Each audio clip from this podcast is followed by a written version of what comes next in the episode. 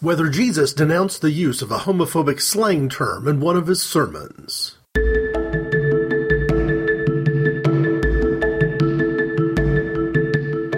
What you gonna do then? Well, that's what I've been sitting here contemplating. First, I'm gonna deliver this case to Marcellus. Then, basically, I'm just gonna walk the earth. What you mean walk the earth? You know, like Caine in Kung Fu. Walk from place to place, meet people, get in adventures. And how long do you intend to walk the earth? Till God puts me where he wants me to be. And what if you don't do that? If it takes forever, then I'll walk forever. Welcome to Walk the Earth. I'm Greg, and I want to explore this question in some detail today, because I think that the answer is probably not as clear as it could be. I've vacillated a little bit between the possibility that I'm going to come away with a probably response to this question, or perhaps just sticking with a maybe response to this question, but it is somewhere in that realm of the affirmative, just perhaps mildly affirmative. But I want to tie the question on Walk the Earth today a little bit back to the last question I did on Walk the Earth, which was whether modern evangelical outreach has become an inoculation against the Holy Spirit. And what I meant by that is if you do evangelism badly enough, if you're heavy handed, if you're dictatorial, if you have a theocratic approach, for example, do you actually chase more people away from actually responding to the call of the Holy Spirit when they hear it? And these two tie together in an interesting way, because I want to look at the word fool in the context of the Sermon on the Mount and talk a little bit about the story behind the story. So, probably the best way to handle this is to go straight in to just the two or three verses I'm talking about today in the Gospel according to Matthew, chapter 5, starting with verse 21, the Sermon on the Mount. You have heard that it was said to the people long ago, You shall not murder, and anyone who murders will be subject to judgment. But I tell you that anyone who is angry with his brother or sister will be subject to judgment. Again, anyone who says to a brother or sister, Raca, is answerable to the court, and anyone who says, You fool, will be in danger of the fire of hell. This is Jesus speaking in the Sermon on the Mount, recorded in Matthew's Gospel, warning about several things. That it's not enough just to avoid the temptation to murder, that it's more important, in fact, to not turn that anger into violence. That the anger is the problem, or that the uh, the murderous intent is the problem, whether the uh, act is taken upon or not. And then from there he goes in to this use of this term raca, and finally, you fool. So what do I mean by evangelism being done so badly that it can turn people off from religion? The first time I can remember personally encountering this passage in the Bible in a relevant way, I was in the seventh grade. Now, my uh, seventh grade, my junior high school at the time, was not exactly the safest place. I've referred in uh, inappropriate conversations before to concepts like bullying, and, and I certainly experienced that both uh, in both junior high schools that I attended. And it was very important, I think, to have a close knit circle of friends, to have people that you could trust, people who would have your back if you were in a junior high school setting where violence was, you know, normal.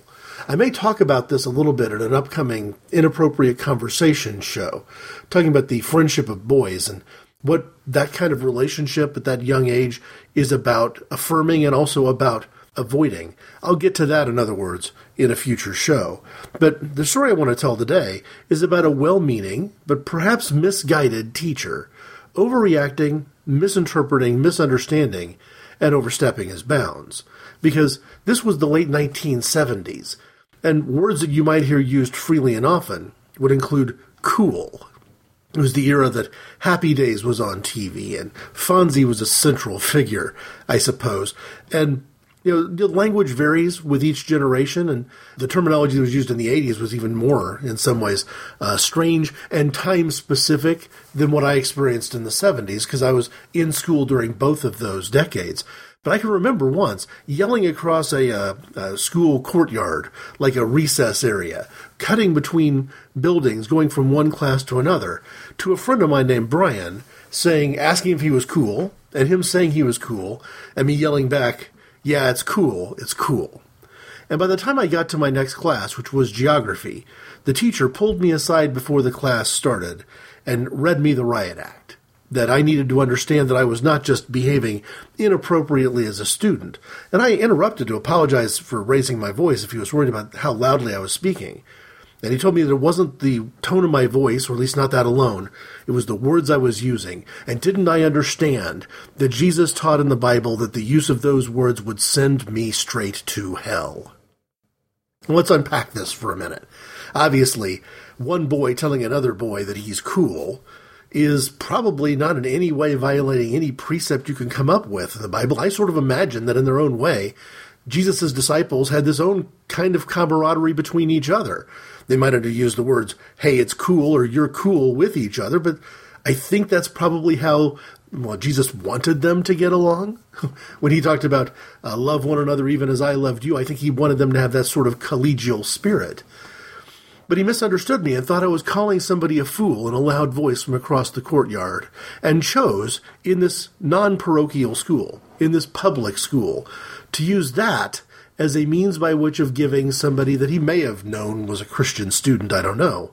Maybe he didn't, but it was his opportunity to give me a Bible lesson, and to give me a Bible lesson in a forceful, forceful and negative way. His message to me was, You've used the magic words badly, and now you're at serious risk of going to hell. He was telling me I needed to repent for calling somebody a fool, which, of course, I hadn't, although perhaps in the back of my mind, I was choosing some choice words for him, not just for misunderstanding, but for overreacting.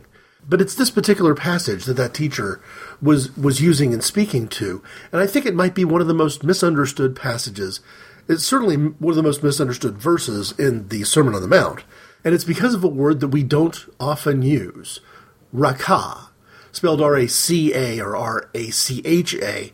Uh, either way, it's footnoted in the uh, version of the Bible that I shared as being an Aramaic term of contempt. Now, it's interesting. This is an Aramaic word that's been held and non translated and delivered inside what had otherwise been a Greek text the New Testament essentially written in Greek, with obviously in this case some Aramaic, and the Old Testament being primarily written in Hebrew. And at this point, this is before we had a Latin translation that would then be adopted by the Catholic Church. So I want to quote from two or three websites and provide some different perspectives here because I think what we're dealing with is fairly interesting. Conceptually, it's not hard to understand. Jesus is basically saying that it is wrong to murder someone, but it's also wrong to be so angry with someone and have such um, animosity towards someone that you want to murder them. That that desire to murder them is wrong even if you don't act upon it. And calling somebody uh, worthless or a moron or a, a fool is just as bad as well. That Jesus was commanding people not to have the kind of murderous intents that they would have to restrain, but also not to use the kind of language, the derogatory kind of language toward others that would lead to, to that would escalate to those levels of violence. These are interesting words, of course, as I record this in uh, very late March of the year 2016, uh, as it applies to our presidential process. And I continue to be mystified at people who identify themselves as Christians, uh, evangelical Christians, Bible believing Christians, Christians who would argue for the inerrancy of the Bible, who uh, stand by and not just ignore but support the actions of presidential candidates like Donald Trump, who have called people much, much worse than simply fool or raca. But to get to the bottom of our question today, think we've got to define raca because it has more than one potential meaning. And one of those meanings might actually answer our question quickly and affirmatively. Did Jesus denounce the use of a homophobic slang term in one of his sermons? Well, maybe. Maybe not. I'm at a website called blowthetrumpet.org, which actually has a, an interesting facts question and answer for the word raca. The question here at this website is When giving the Sermon on the Mount, Jesus said, Whoever is angry with his brother without cause shall be in danger of the judgment, and whoever shall say to his brother, Raca, shall be in danger of the council, but whoever shall say, Thou fool, shall be in danger of the fire of hell. What does raca mean? Raca is an Aramaic transliteration for rika, a term expressing contempt, scorn, or disdain. The Greek word raka means empty, vain, or worthless one, simplifying a lack of intellect, like an imbecile or a blockhead. It is only found in Matthew chapter 5 verse 22. The Jews used it as a word of contempt. It is derived from a root meaning to spit. So there's one perspective. We go to another site called ministersbestfriend.com and their page, a Hebrew word, raca, homosexual. That's sort of the headline of it. Written in 1992, this is a July 1992 entry. It says this It is not correct to say that Jesus never dealt with homosexuality. He did so, but in an oblique way in Matthew 5:22, because the wording was not understood, was left out of some versions of the Bible, though many included it. Jesus says, "But I say unto you that whoever shall say to his brother, Raca, shall be in danger of the council." Raca is an unknown word for many centuries, but in the 1920s, there were a number of discoveries on old papyri, two of which used the word in a context that made its meaning clear for the first time.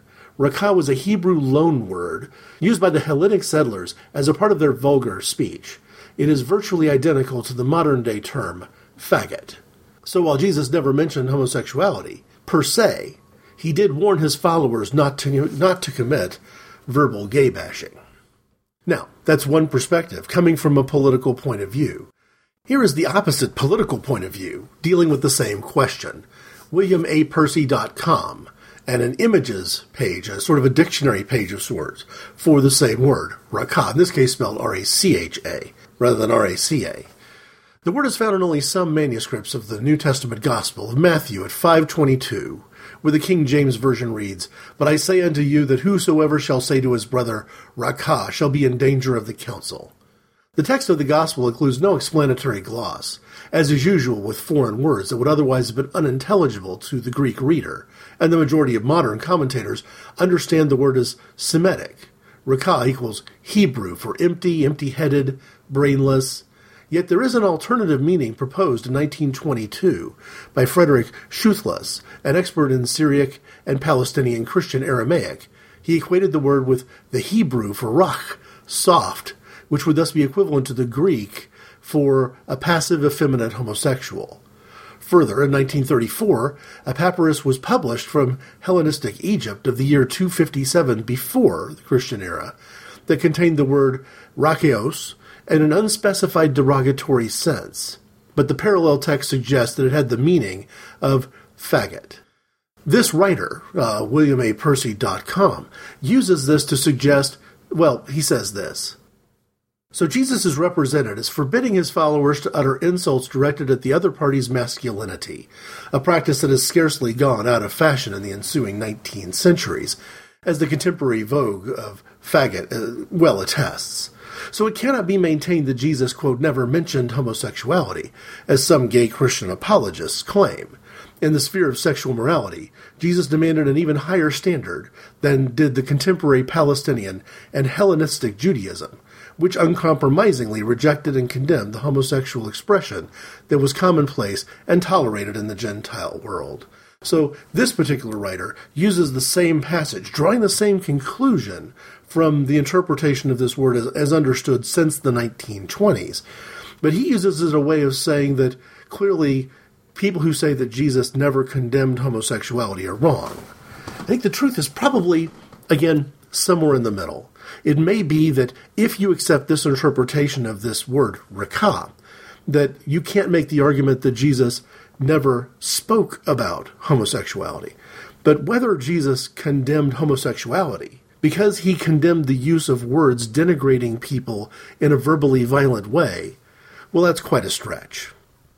Here's the point of view that I find most persuasive on the question of this particular use of terminology and what it means. And I'm going to share it in some detail because I lost sight of it for a while. I've talked about this question a couple of times in the past in inappropriate conversations. And um, just to leave Walk the Earth's focus for a minute and look back at other places you can go to hear me speak about this issue, I'm going to drop name, the name of a couple of previous inappropriate conversations podcasts where there's perhaps more detail.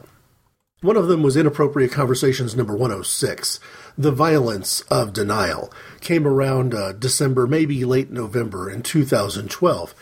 you know, reviewing a podcast, reviewing a Christian podcast, and answering some questions about their take on uh, the Bible, Jesus in particular, and homosexuality. The other one, Inappropriate Conversations 150, Opening the Scriptures, came out in September of 2014.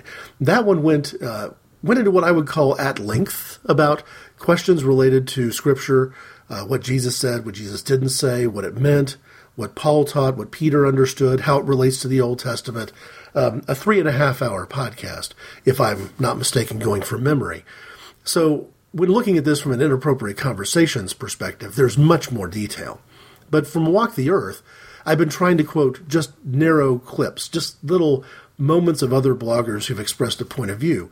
But one of the blog posts that I have, you know, had in my mind when I recorded those previous podcasts, I think we're going to quote at some greater length here, not completely, but at some greater length. Mainly because it's the first time I encountered this, and I think it's managed reasonably well. evolequals.com, E-V-O-L-E-Q-U-A-L-S.com. And the article is from August 11th, 2012. The writer is called Tom Sense, T H O M S E N S C, um, surely a handle, not a real name. And the headline is The Homosexuality Question Part 2 Jesus Did Say Something. And this would, of course, lead me to believe that the answer to today's question might be yes, because I'm finding people from both sides of the political spectrum who find persuasive these 1920s and 30s discoveries, what they mean to the etymology of the word itself, and how that word should be interpreted. Although it is fair to say that it is still a minority view in biblical interpretation, it's also fair to question whether that minority view has less to do with scholarship and more to do with the answer that I want to provide, the thing I want to believe, the thing we've always done or taught around here. But here's the article from Tom Sense. This is pretty much everything the Bible has to say about gay stuff. It's how I started the last paragraph of part one, but that's a little bit disingenuous. There are other passages within the Bible that are of interest to LGBTs, but they are not as explicit and directive as the six ones I examined. There are some possible love affairs, most notably David and Jonathan, and Ruth and Naomi, and there's a matter of this weird word, raca, found in the Sermon on the Mount nowhere else. What is it? Well, first, we've answered the question of what it is before, so I think I'm going to skip down a little bit. And the other thing is that I'm not 100% sure I'm comfortable assigning um, sexual feelings toward the examples that he uses here. We'll talk about that more in the next inappropriate conversations, looking at friendship, and perhaps in a blog post between now and then, also looking at friendship. But back to the article. It's pretty obvious that this word raca is some sort of slang word, pejorative and dirty. And because it wasn't a nice word, no one ever wrote it down, except in this one biblical spot. In fact, no other ancient textual source of the word was found until 1934, or perhaps just a little earlier. This is Greg speaking. He shares from IGF Culture Watch the same quote that I shared a moment ago from the William A. Percy website, and says this of it Aha! Now things are starting to make some sense. Why would Jesus say stupid in his second prohibition and you fool in his third? The answer is that he would not. Jesus is telling us in Matthew 5:22, in his second prohibition, not to call people out as faggots, plain as simple as can be. Okay, it's not exactly a ringing endorsement of LGBTs. Jesus' Raca comment does tell Christians to get off LGBTs back about the persecution stuff, but doesn't condone LGBTs themselves. But there is another spot in the Bible that does better. Matthew chapter 8, verses 5 through 13. When Jesus had entered Capernaum, a centurion came to him, asking for help. Lord, he said, my servant lies at home paralyzed, suffering terribly. Jesus said to him, Shall I come and heal him? The centurion replied, Lord, I do not deserve to have you come under my roof, but just say the word, and my servant will be healed. For I myself am a man under authority, with soldiers under me. I tell this one, Go, and he goes, and that one, Come, and he comes. I say to my servant, Do this, and he does it. When Jesus heard this, he was amazed, and said to those following him, Truly I tell you, I have not found anyone in Israel with such great faith. I say to you that many will come from the east and the west, and will take their places at the feast with Abraham, Isaac, and Jacob in the kingdom of heaven. But the subjects of the kingdom will be thrown outside into the darkness, where there will be weeping and gnashing of teeth. Then Jesus said to the centurion, Go, Let it be done just as you have believed it would. And his servant was healed at that moment. What? This doesn't sound like much of an LGBT endorsement? Once again, it's all in the translation. The original word used that was translated as servant is payas. And what's a payas? Basically, a squire with benefits. Not all Romans used their payas like this, but Luke corroborates that in this particular instance, the Roman centurion mentioned in Matthew probably did. In Luke 7, verses 1 through 10, the story of the centurion and his payas is told again, but this time the servant is referred to as an intimus doulos. From St. John's MCC community website, the word general, generically means slave. It could not mean son or boy. Intimus means honored. So the combination would produce a contradiction of honored slave, meaningless unless it implied to a junior or younger male partner. Thus, the meaning of payas in Matthew is limited to the partner in a same sex relationship. Reputedly, the shield bearers for Roman soldiers were their lovers. In other words, Matthew and Luke both tell a tale of one half of an LGBT couple being told that he had the greatest faith in all of Israel for believing Jesus could heal his lover sight unseen. Unlike the woman who had been accused of adultery, Jesus never told the centurion to go and sin no more. This LGBT endorsement sounds a bit better now, doesn't it? Well, if you're looking for good, better, best in this realm, what I'm looking for, quoting here from Evil Equals and these other websites, is an understanding of what exactly Jesus was getting at in the Sermon on the Mount by offering this particular word of warning, things he didn't want us to do, which I've translated into the question whether Jesus denounced the use of a homophobic slang term in one of his sermons. So, first, to answer this question finally and once and for all, I think I need to talk a little bit about my personal faith and my belief in the answer to the question who was Jesus? This matters. It matters a lot. Now, I know on both Walk the Earth and Inappropriate Conversations, I try to be as deferential as I possibly can. In fact, a couple of episodes back, Jesus Quote Bubble, um, the Inappropriate Conversations episode, I think 179 or 180, was focused on uh, reading the words of Jesus in the Sermon on the Mount. And at the time that I was going to go through an extensive reading of all of Matthew's chapters uh, 5, 6, and 7 in their entirety, I was trying to grant for people who might have a different point of view about the Bible that I did that these were words that we can place into Jesus' mouth because Matthew has done it for us.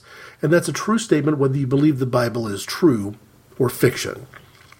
It's a true statement whether you believe Jesus existed or as described, or whether he was a composite figure or a, a fictionalization of some sort. But that's all just to be deferential, to hold all of my listeners in a positive regard, to allow for a great range of ideas to permit conversation and dialogue, but that ultimately needs to come to some sort of conclusion. And for me, that conclusion is that I don't have any trouble believing that the Bible is the inspired Word of God. I don't have trouble with it because I don't believe that that necessarily ties in to what modern evangelical Christianity interprets as this notion of infallibility. This notion that somehow the writers of those books had no need to have a personality, um, weren't controlling the pen with their own fingers, that sort of thing. I think that the Bible is capable of giving us several quote unquote eyewitness accounts of Jesus' resurrection, which have certain inconsistencies with each other. Because there is credibility, in my mind, to those different accounts. I've always described it as this notion that if you had three or four eyewitnesses to an event, and they described the event that they all saw allegedly independently of each other, without collaborating or colluding with each other, using the exact same descriptive terms strung together in sentences that are composed in the exact same sentence structure. Your only conclusion could be that there was probably no truth in what they were saying. That what they were saying was surely a fabrication, because it is more likely that they're lying and telling the story exactly the same way than the coincidence of four completely independent people seeing a independent event and describing it in great detail and in the exact same terminology. So, in other words, I don't have any problem with the Bible being the inspired Word of God and the accounts of gospel writers having differences in them. This doesn't bother me. And therefore, if I take those accounts seriously, I don't have any problem with Jesus being who the Bible describes him to be. Uh, there was a movie a while back, uh, I don't know if it was directed by Bill Maher, but it featured Bill Maher, called Religulous. And among Bill Maher's suggestions was that at no point in the Bible did Jesus ever claim deity, and at no point in the New Testament was deity claimed on his behalf. That's a claim that's so ridiculous that, it, it, frankly, I've wasted words sharing the thought. I, the effort to use those terms to call them wrong probably does those terms more justice than they deserve. Even an elementary school level reading of the New Testament, or certainly a junior high school level reading, would tell you that that's not a valid interpretation. John's gospel alone would tell you as much. But just looking here at Matthew's gospel, I have no problem with the notion that Matthew, with some reasonable degree of accuracy, has recorded what either he saw or what he was told about this particular sermon given on a hillside for this other particular group of people. Therefore, if I grant for the sake of argument that there is some truth to the story, and if I take the Jesus presented in the Gospels at his word, then we're not just talking about a uh, somewhat reliable historical record of a person who really existed. A person who, of course, we have other re- historical records, uh, writings about from Josephus and Tacitus and others. But no, to me, it's more important to say that this person, Jesus, this character, and again, to be deferential, if you want to think of him as a fictional character, there's no doubt that in this story, if you think it's fiction, he's depicted as both God and man, uh, having tremendous power, healing abilities, so to speak, um, supernatural power. But I choose to look at it the other way and say, no, no, this is not this is not a superhero story. This is not a uh, a piece of fantastic uh, fantasy novelization. Let's say, for the sake of argument, that the events as described really happened, and the person and character of Jesus is, as he described, as being the person who is both God and man. This person who lived the perfect life and uh, died on the cross and rose from the grave and later ascended in heaven. This person, he had a level of omniscience and omnipotence to him the Bible refers on multiple times. Jesus himself, later in Matthew's gospel, I believe, talking about how he could call down legions of angels to defend him if he wanted to. He had a power and a knowledge that he was aware of and chose not to exercise.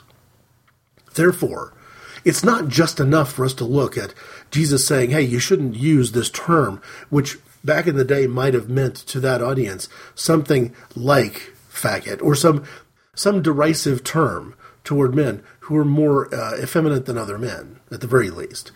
It's not just that that is an indication that, on the one hand of the political spectrum, that see Jesus was aware of homosexuals and never said a, a thing about how they were welcome into the kingdom of heaven. Not good enough. The reality is that Jesus knew that we were going to be having this conversation. This is this is my theology, and this is why my theology is perhaps more supernatural than you're even going to see on like the Trinity Broadcasting Network, where their belief in the power of Christ is power for their own political purpose. It's power that they can turn into cash and put into their bank account. Now, I've got a different perspective. I believe that at the time Jesus said those things, he knew that on this, this particular night in late March, he knew more than 2,000 years ago that on this particular night in late March, I would be sitting in front of a microphone, in front of a home computer, with recording software running, looking at this particular word and this particular question and asking myself, what does it mean? Jesus had an opportunity. The gospel writers had an opportunity to speak through history. And it would have been so easy he only would have been quoting things that had come out of the very laws in, in the uh, Old Testament that he vowed in that same sermon he was going to fulfill forever. It would have been so easy for him to have said, you know what, I've told you about loving God and loving your neighbor, but there's this one more thing you've got to make sure you never ever do, or you never ever defend other people doing, or you never ever ignore other people doing, because it really is, at the end of the day, kind of none of my business. But if I keep butting in just a little bit. If I make this my business, not so much in the interest of, you know, defending the actions of anyone, but instead defending the integrity of not just the words, but the knowledge itself of Jesus of Nazareth, the knowledge of the Christ, the notion of necessary being, and the idea of being not just always present, all powerful, all good, but also all knowing. Jesus had ample opportunity to speak and chose not to. And I'm very interested in the meaning of the words he chose not to address, and perhaps just the one word that he did choose to address. Because I think that gets me close enough to an answer that I'm very comfortable with. We may come back to the question itself, say, hey, you know what? Jesus did denounce the use of a term, but whether we can actually affirmatively say that that was a homophobic slang term, eh, maybe I'm getting beyond what we actually can say we know with scholarly confidence. Not sure. But the part to be unsure about isn't Jesus' denunciation of the term. The part to be unsure about is not whether he chose the time to speak in this way during a sermon. The only part that we're unsure about is the exact definition of the word itself. So, what I tend to do in these situations, when debating, either with others or frankly with myself, is flip it on its head and say, if we can't say with absolute confidence what Jesus was saying, can we look and answer the question from the perspective of what we can be sure he was not saying? And it works a little bit like this.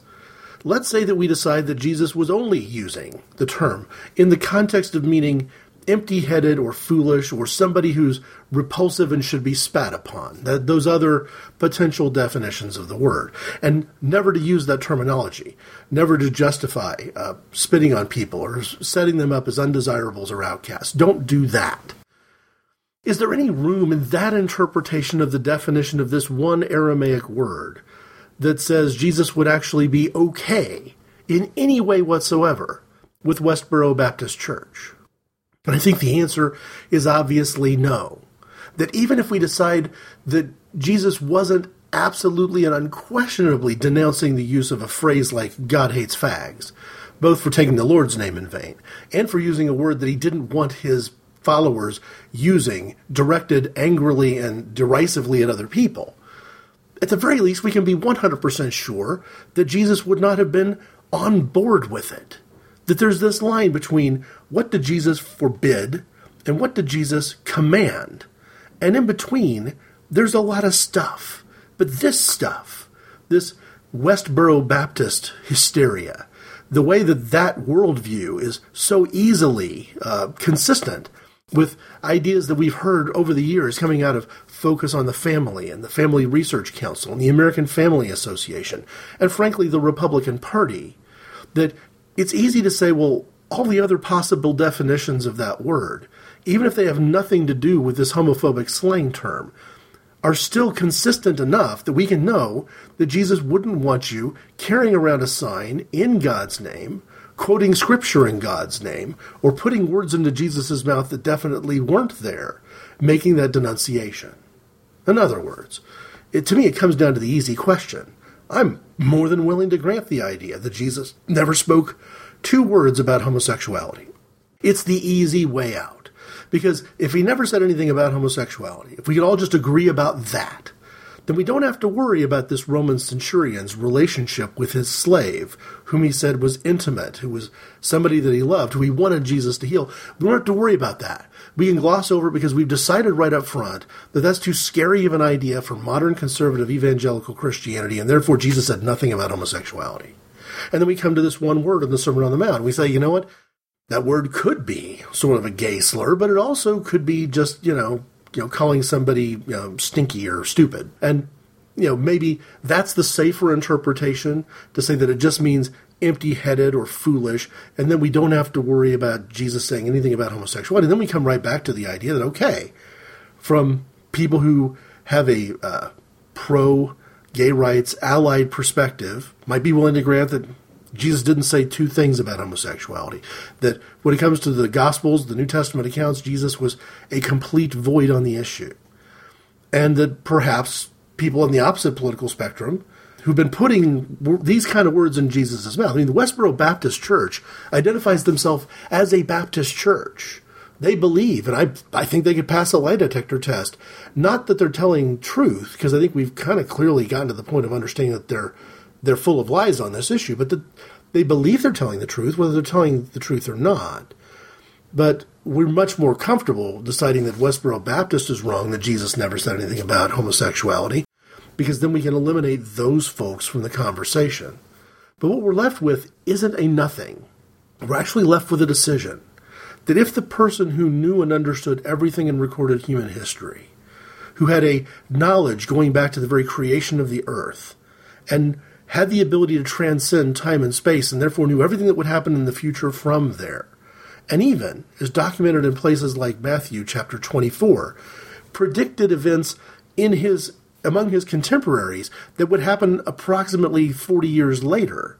And those events happened more or less as he described them. Perhaps uh, he used more flowery language than the actual experience of carnage in Jerusalem and in the temple in particular uh, would have, you know, maybe people would have described it differently if they were dying at the sword at the hand of, of occupying Rome. But he nevertheless clearly demonstrated the ability to predict the future. And I don't think that that ability was limited to 40 years. I think that ability extends way beyond just 2,000, 2,100 years as well. But I believe that the answer to the question I'm trying to deal with today would have been known by Jesus at the time he was delivering the Sermon on the Mount, such that he could have planted a seed in the minds of the eyewitnesses who would then share their accounts orally and let that turn into Matthew's gospel and let that be codified into scripture through church councils and defended through translations over the centuries to the point where we can look upon it now and say, of course, that's the answer. See, Jesus' silence, in many ways, speaks much more loudly than anything anyone could attribute to him, whether that be attribution through somebody who is a believer like me, or attribution through somebody who is simply there to deny that any of this is true or real in the first place. I choose to believe that those Bible accounts are true and real because it carries with it the tremendous power not only of the things that Jesus said, but also of the things Jesus did not say. Because it is both in what was spoken and what was left unspoken that Jesus unquestionably denounced the use of homophobic slang terms denounced the use of verbal violence against people who are perhaps a little bit more vulnerable and somewhat outside the power structure of the audience to whom he was speaking. And therefore, it makes it not only true that at least to some degree, at least to a maybe and more likely a probably degree, that Jesus in the Sermon on the Mount was denouncing the use of a homophobic slang term, was denouncing homophobia in all of its current manifestations but that our inability as a church universal to rally around that simple and obvious fact is the single greatest denunciation of our faith. It is like us as Christians standing up and saying, well, you can't trust that Bible because it says some things that I'm just going to pretend weren't there. And you can't trust that Jesus character because he's way out of step with what the Roman Catholic Church has taught for the last, say, 1500 years or 1,000 years. So we have a real problem if we as Christians are denying things which are black and white in the text as being the things that Jesus taught, and the things that, frankly, are so obvious that he would have taught anyway.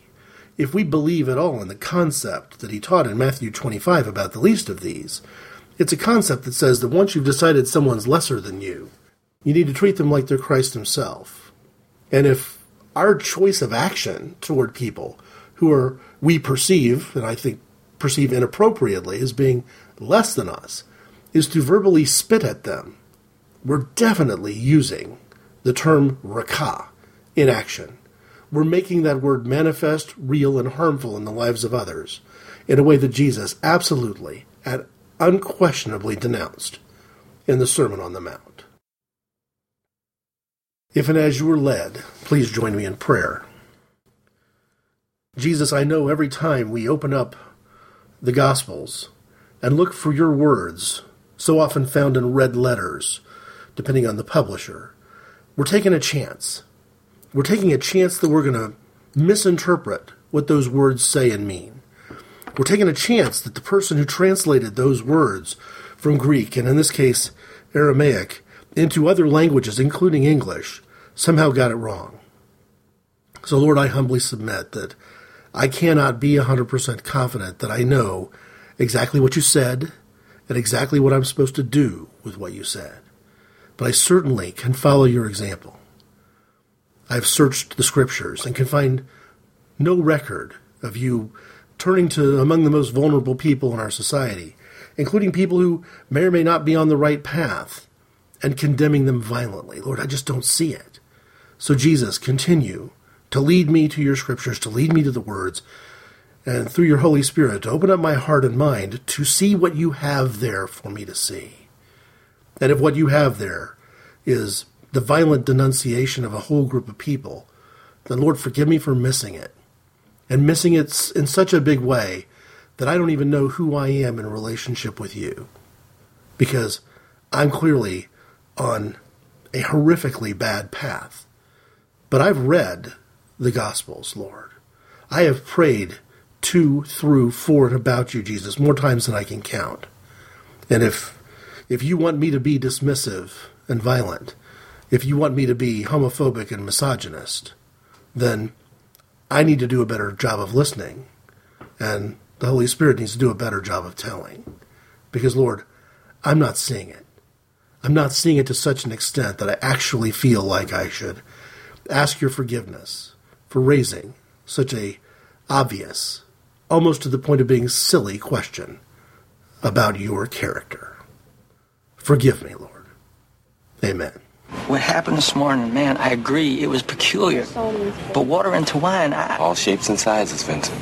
You shouldn't talk to me that way, man. If my answers frighten you, Vincent, then you should cease asking scary questions.